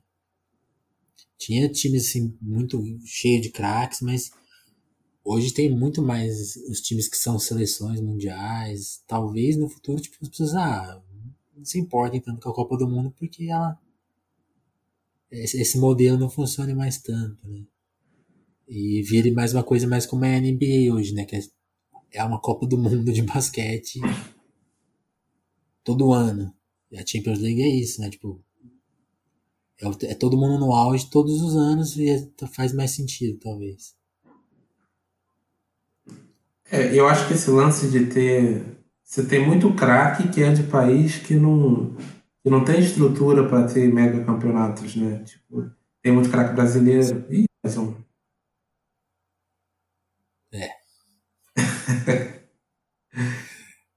Miller 13. Tinha que ser. É. 6 a 0 amigos. 68 minutos. Eles demoraram pra fazer isso aí. É, não, a Alemanha jogando mal, né? Já não consegue imprimir o mesmo ritmo. Esses dias eu vi uma. É. Não sei se, não sei se você viu esse meme. É um meme triste, né? Já tô até me arrependendo de ter começado a contar, mas alguém fez a. O, o governo lançou essa, esse placar da vida, né? Placar do bem, né? Da pandemia, então só tem o número de mortes, de, o número de recuperados, né? Pessoas que já se saíram, é um número é, é completamente invertido, né? E aí alguém colocou justamente o placar da, o placar da, da vida desse jogo, né? Tipo assim, Brasil, um gol. Posse de bola, 52%, não sei quantos passos trocados, tipo. Esquece que foi 7x1, que teve todos os outros aspectos. É muito engraçado essa dificuldade que a gente tem para lidar com o que é desagradável. A gente não, não sabe definitivamente não sabe direito. E, e terminam acontecendo essas coisas. Tipo, placar da vida. Sei lá, eu acho que um primeiro passo para a gente lidar com isso é essa saída da galhofa. Você falou dos placares, eu lembrei do, da, daquele site que fica gerando quanto estaria o, o jogo, o Brasil e a Alemanha se ainda tivesse acontecido. Eu, eu acho que esse site saiu do ar, sabia? Eu acompanhava. Eu tá, tá no ar ainda. Vamos, não, vou ter, agora, agora eu vou ser obrigado a dar um Google. arriscar a internet aqui pra ver se tem. para ver quanto que tá. Porque tem isso, né? Tem esse site que ficou mantendo o 7x1 contínuo, 24 horas, usando o tempo do jogo ali e é um, ficava o placar de, de uma partida eterna, né? Deixa eu ver se tem ainda. 7x1, sei lá, 24 horas. Deixa eu quanto está o 7x1? Quanto está o 7x1? Essa, essa pergunta é ótima. Quanto está o 7x1? Ah, vamos ver se eu achei aqui. Acho, acho, acho que eu achei uma, uma matéria sobre esse site. 7x1 Eterno.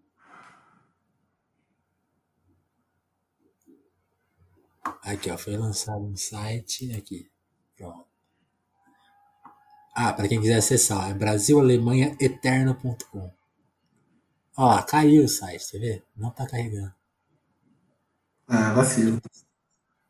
Que tristeza. Virou um site de, de sei lá, e que option, virou outra coisa.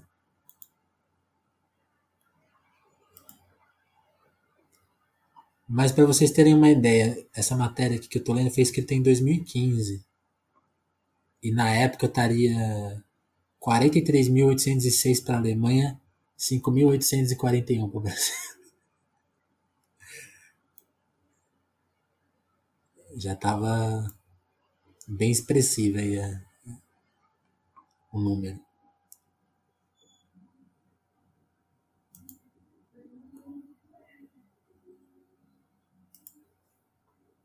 Fred saiu, foi isso? Agora voltei aqui a assistir o.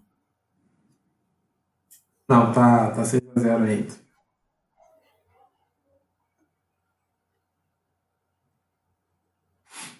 Mas eu sou muito partidário disso. Não vou querer também, ah, tomamos de 7x1, vamos friamente sentar aqui e pensar onde a gente errou. Também não acho que precisa ser tão racional assim. Mas tem que olhar, tem que pegar e falar, ah, vamos rir pelo menos sobre isso. Senão a gente termina esquecendo, né? E é pior que aí acontece de novo. Sim. Eu, eu, eu acho que vale. É que é engraçado isso, né? Tá, tem, tem todos os aspectos, né?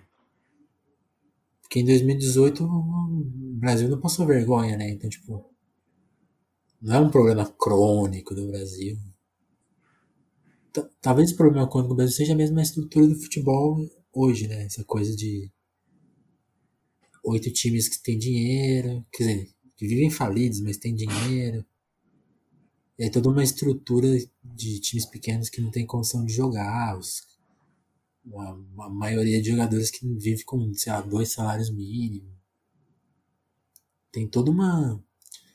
É, é muito isso, né? Tipo, tem essa, acho que na, na, época da Copa também se levantou muito essa discussão né, do, da frase país do futebol e as pessoas sempre tentam lembrar que nos outros países as ligas menores e, e a torcida tem, as torcidas são mais apaixonadas, frequentam mais os estádios, tem toda uma estrutura bonitinha. E no Brasil é muito isso, né? Se tem o show, se tem os grandes artistas, mas a estrutura é muito mambembe, né? E aí não, ninguém ganha dinheiro, só uma minoria ganha dinheiro.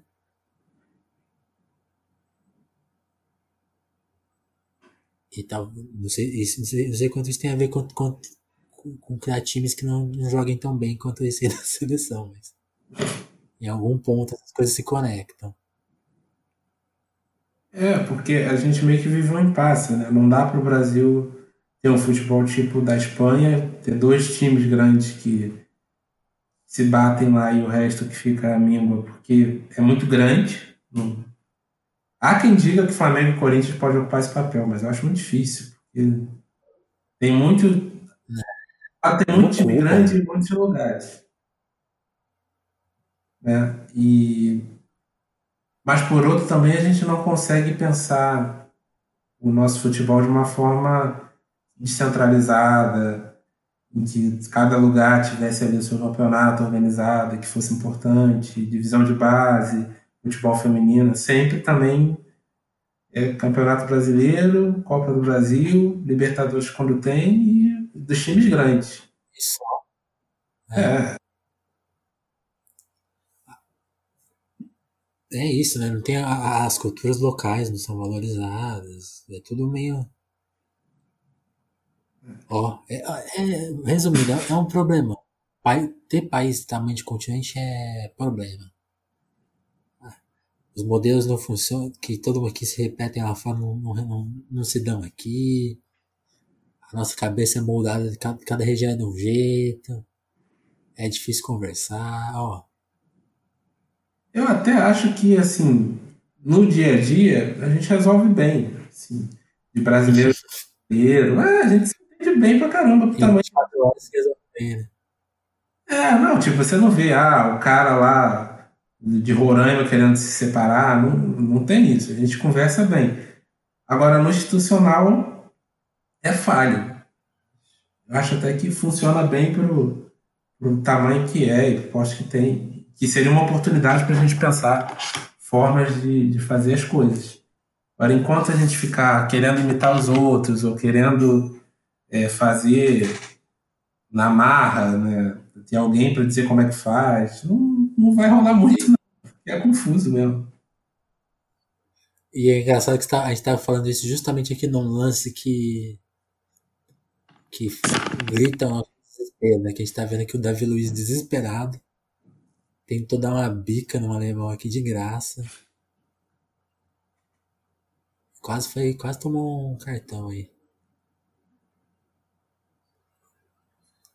Se eu fosse jogar 6 a 0 nada agora aí, eu já ia estar mais preocupado do jogo não acabar, porque você dentro de campo já não ia ter mais como resolver, mas o problema agora ia ser depois do jogo.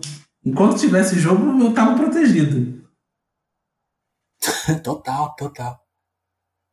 É, é, agora, essa, essa é uma boa análise pra gente fazer. O que será que passava na cabeça dos caras ali, tipo. Assim que acabar isso aqui, o mundo vai cair nas minhas costas, eu vou. Sei lá, vou ficar desempregado. Eu, o pessoal aqui vai o medo real do pessoal sair quebrando tudo por aí. Eu achei que ia rolar isso, não rolou. É, mais ou menos nesse momento aí do jogo. Mesmo depois, assim, que acabou, que eu voltei para casa, eu lembro de, pô, será? Ih, mais um.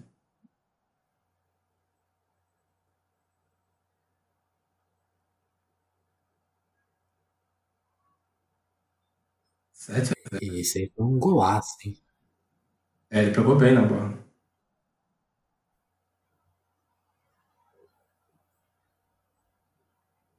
7 a 0. que isso? Agora, imagens. Os caras ali já não. A câmera tá pegando bem a expressão, a expressão dos brasileiros. Aí agora aparece um alemão que não tá acreditando, o Júlio César fazendo cara feia. Pra mim, o Júlio César ali tá pensando isso. No, você já não está pensando mais como que eu posso resolver, é como que vai ser depois. Eu não tem como resolver. E é foda, né? Porque ele tinha. Ele tem uma carreira meio conturbada, né? Tipo, altos e baixos. E ele vinha numa alta, né? Porque ele tinha ido bem nos jogos anteriores. Ele tinha virado meio que um. Não lembro se chegou a pegar pênalti. Pegou. Ele tinha salvado umas bolas, né? Ele pegou pênalti, né? Brasil e Chile. Foi é, né? esse jogo. É, eu acho que falta para ele fechar no. Sim, por mais que não ganhasse, a ideia dele eu acho que era terminar a carreira bem ali, né? Esse jogo impediu. Sim.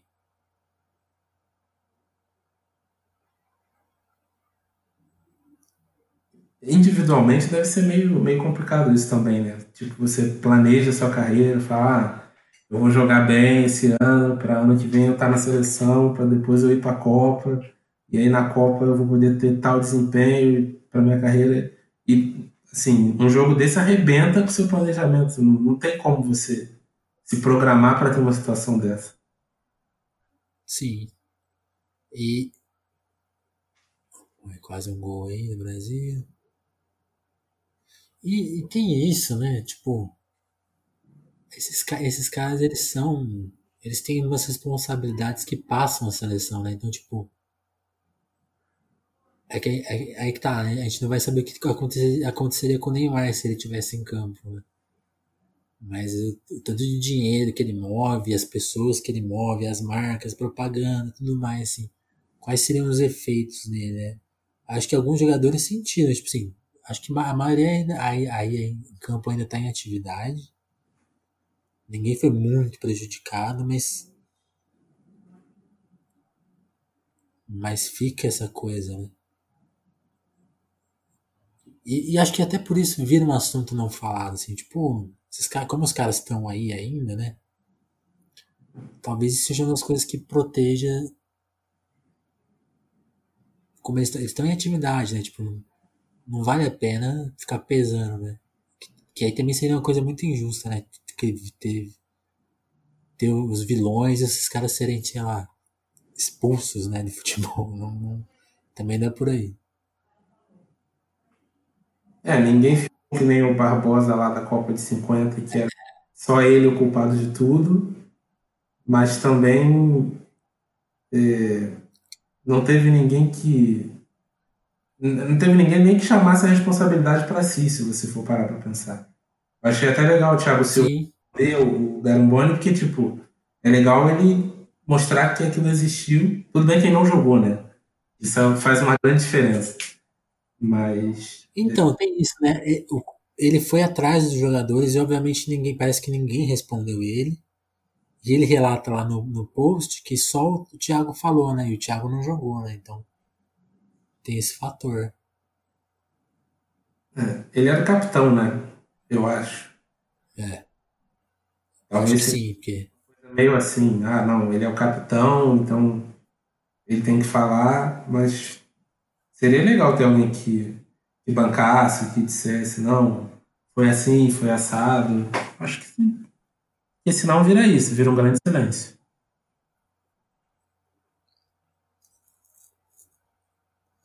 É, talvez isso fale um pouco sobre como é, é desvalorizado né, mesmo. Não pode, não pode virar um drama que nem 82, 86, que, que, é, que marcou aqueles caras, né? Acho que marcou muito mais que,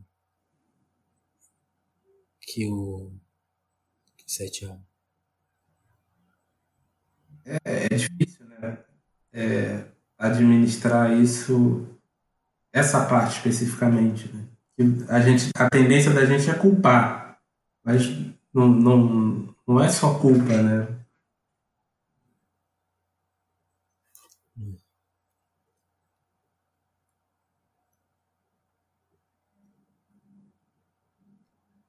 E o que, que, você tá achando de rever? Assim? Porque tem isso, né? A gente se planejou aqui para rever sem saber muito o que ia acontecer. Se a gente ia ter assunto para conversar o tempo todo, se ia ser divertido ver. Se a gente ia ficar mal, ia parar a gravação no meio para cada um. Chorar. Pra cada um ficar no seu canto. O que, que você sentiu que tá. Eu acho que a gente conseguiu falar de várias coisas, assim. Eu sinto que agora a gente tá, já tá ficando assim meio. A gente, tá, a gente já tá cansado que nem os caras em campo, assim, tipo, ó, já não tem mais solução, não tem mais pra onde caminhar. Mas eu achei divertido, assim, rever e conversar, assim, porque, porque a gente conseguiu falar de muita coisa, né? E de, acho que de diversos aspectos. Que é, é a graça. Acho que aí voltando para a discussão atual, nessa né, coisa do, outra polêmica recente, né? Essa, essa coisa do Caio aí, de. Você chegou a acompanhar isso, dele falar sim, que, sim. Que, que jogador de futebol vai falar de política, e acho que a graça do futebol é misturar as coisas, e aí talvez isso se liga ao que a gente tá falando aqui, a gente tá tentando. Acho que eu, a, gente tá, é, a coisa que a gente começa em resposta de, de como uma derrota interfere na vida dos, dos caras é, é seria uma. Não sei uma, se a palavra certa é despolitização do futebol, mas tipo. Como é um produto, né? Se, se lida como. Se lida com produtos, né? Então, tipo, se tira o peso. Que aí, aí que tá, não sei se isso é saudável do ponto de vista que é realmente para a vida prática das pessoas é melhor que não nada que o esporte não vire um peso, não traga consequências tão ruins para a vida das pessoas, mas ao mesmo tempo dá uma certa desimportância que é engraçada de se, se torna, vira um produto e, sei lá, perde um pouco o sentido, talvez, não sei. Mas o que, que, você tá achando assim, de, de rever e ficar conversando sobre? Ah, não, tô achando legal. Eu tô achando que eu não tô revendo, porque, tipo, eu não vi. No fim das contas, eu não vi esse jogo de verdade, né? Quando parei no terceiro gol, tipo, eu não, não acompanhei o resto. É, eu acho até é um jogo legal e tal, mas do ponto de vista assim, de, de assistir, né, do ponto de vista técnico, é... não é um jogo também tão emocionante, se você for pensar friamente, porque tipo, os caras fazem os gols e fica nisso, né? Não tem, não tem reação, não tem nada. É, assim, a sensação que eu fiquei é que foi isso, né? Foram 10 minutos de um jogo normal, aí o Brasil toma um gol já meio ridículo. Toma o segundo gol, sente o golpe, e aí vem, o, vem os, os outros, a sequência de gols, né? Que é, acho que o 4x0 é bem marcante. Aí o 5x0 já, tipo, tarde demais. E aí o segundo tempo é isso que a gente tá vendo, assim, um jogo bem, tipo, a Alemanha não, não indo para cima, não fazendo muita coisa, o Brasil. Assim, com, também, nem, exatamente, não tem como não tem o que fazer, né? Tipo, tem poucas demonstrações de algum trabalho. Assim, o Davi Luiz deu uma bica, tentou dar uma bica em alguém, teve um chute a gol ali, mas tipo, não. Viram ima imagens da torcida. É. Olha, mas... Não sei se você viu, já tem os brasileiros rindo, né? Dando risada já. É, Ou será que era alemão, alemão cabeça da seleção? Não sei. É a galera que tá em negação. Mas a segunda parada, para mim é a mais interessante, né? Tipo, o interessante desse jogo não é o que o que ele mostra, mas o que ele não mostra. E o, o que, que eu acho legal disso, legal não, né? Mas que eu acho que devia ser mais discutido, é por que, que a gente, para algumas coisas, o futebol é tão central. Tipo, ah, não, você é brasileiro. Eu mesmo, acho que todo mundo tem que ter time. Eu acho estranho que eu não, tenho, não torço para um time. Por mais que seja que nem eu, que torça e não veja jogo nenhum. Mas eu acho que faz parte de ser brasileiro você ter um time e ter um compromisso com aquilo. Mas a gente não, não pensa. Eu, eu tiro muito pela Argentina, por exemplo, que o tempo todo os caras discutem futebol articulando ele com outras coisas. Tipo, é uma paixão nacional, beleza, mas o, o Macri, que é o presidente, foi presidente do Boca. Lá na ditadura, os caras usavam assim, assado. Aqui não, aqui a gente sempre. Ah, o futebol tá acontecendo ali do lado e as coisas em volta não tem nenhuma relação com ele. Calma aí, não é bem assim, né? Tipo, e esse jogo meio que joga pra gente. Tipo, deu errado, não foi à toa, e não foi por causa do, do de dentro do campo. Sim, eu, eu acho que é bom, é bom acho que eu tava. Eu tô, eu tô desencontrado nas minhas ideias pensando nisso, né? De quanto que a gente não pode transformar os resultados em uma cobrança que afete a vida dos jogadores, mas é importante ter essa noção. Tipo, é um esporte milionário, atletas que têm super visibilidade, poderiam ter uma atuação política, tem uma influência gigantesca tem, tem uma responsabilidade em torno do futebol que é negada, né? Então, tem esse peso. E por que, que esses caras. Por que não, não, tem um jogador de futebol que vem e fala: oh, a situação no Brasil é crítica? A gente não. Talvez esteja sendo injusto agora, mas eu, eu vejo pouca gente falando da questão da, da pandemia. Um jogador de futebol vir a público e cobrar alguém, né? E aí o gol do Brasil. Enquanto tava aqui. 90 minutos. Eu achava que tinha sido antes, não achei que não sabia que tinha sido tão no último minuto assim.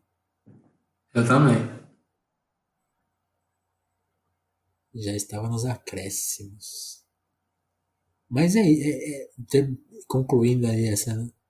Talvez tenha que ter essa cobrança e de, de, de entender o redor. É o que a gente estava falando lá, lá atrás, né? Se o presidente da CBF tinha relação com a ditadura, é um problema. Não é conta uma história, né? É. Sim. São várias coisas que em algum momento tinham que vir à tona e assim é, foi sorte nossa não, não ter rolado um, um jogo desse antes, um, uma situação dessa antes. É, o azar é que foi no Brasil. é, aí são os requintes de crueldade, né? É, o destino foi meio malvado nessa aí, né?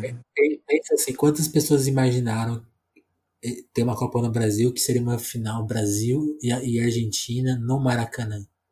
Quantas vezes foi falado? E, e, era, e era o que ia acontecer, né?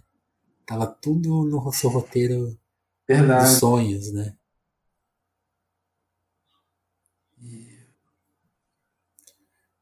Se pensar nesse aspecto aí, vai ficando, mais, vai ficando, vai ficando bem triste. É, mas tem coisas que. Mas, mas não foi uma experiência tão horrível reassistir, não. É de boa. Pode passar na Globo, gente. eu não sei. Eu acho que pesa muito a minha parte de não entender muito futebol. Se eu entendesse mais, talvez eu estivesse sofrendo mais. E acabou o jogo. Brasil está fora da Copa do Mundo de 2014. Não foi dessa vez. Quatro anos, daqui quatro anos tem mais. Nos vemos na Rússia. A Rússia logo ali. Ai, ai. Será que tem, tem, tem- a gente tem mais algo a dizer? Acho que conversamos bastante, né? Acho que não precisa ter um pós-jogo, não. Acho que o segundo tempo funciona muito como um pós-jogo, porque realmente não teve jogo, né? Então já, já fizemos essa parte da conversa. Resolve legal essa parte aí. Sal, queria te agradecer por ter topado a ideia, a experiência. Eu espero que eu consiga trazer mais gente aqui para rever esse jogo, porque é legal, assim, acho que é uma forma de entrevistar as pessoas, né? Tipo, "Ô, como que era a sua vida? O que, que você pensava? O que, que você acha que, tá, que, que isso diz sobre o hoje, né? É, é um. Tem uma coisa aí. Eu acho que a gente explorou uma coisa legal aí. É, eu acho que todo mundo meio que. A gente foi preso no, no dia desse jogo até, até hoje, assim. Todo mundo tem pra contar por causa disso. E não, e não terminou. Enquanto as coisas não ao normal, esse jogo não vai ter terminado direito. É isso, é isso.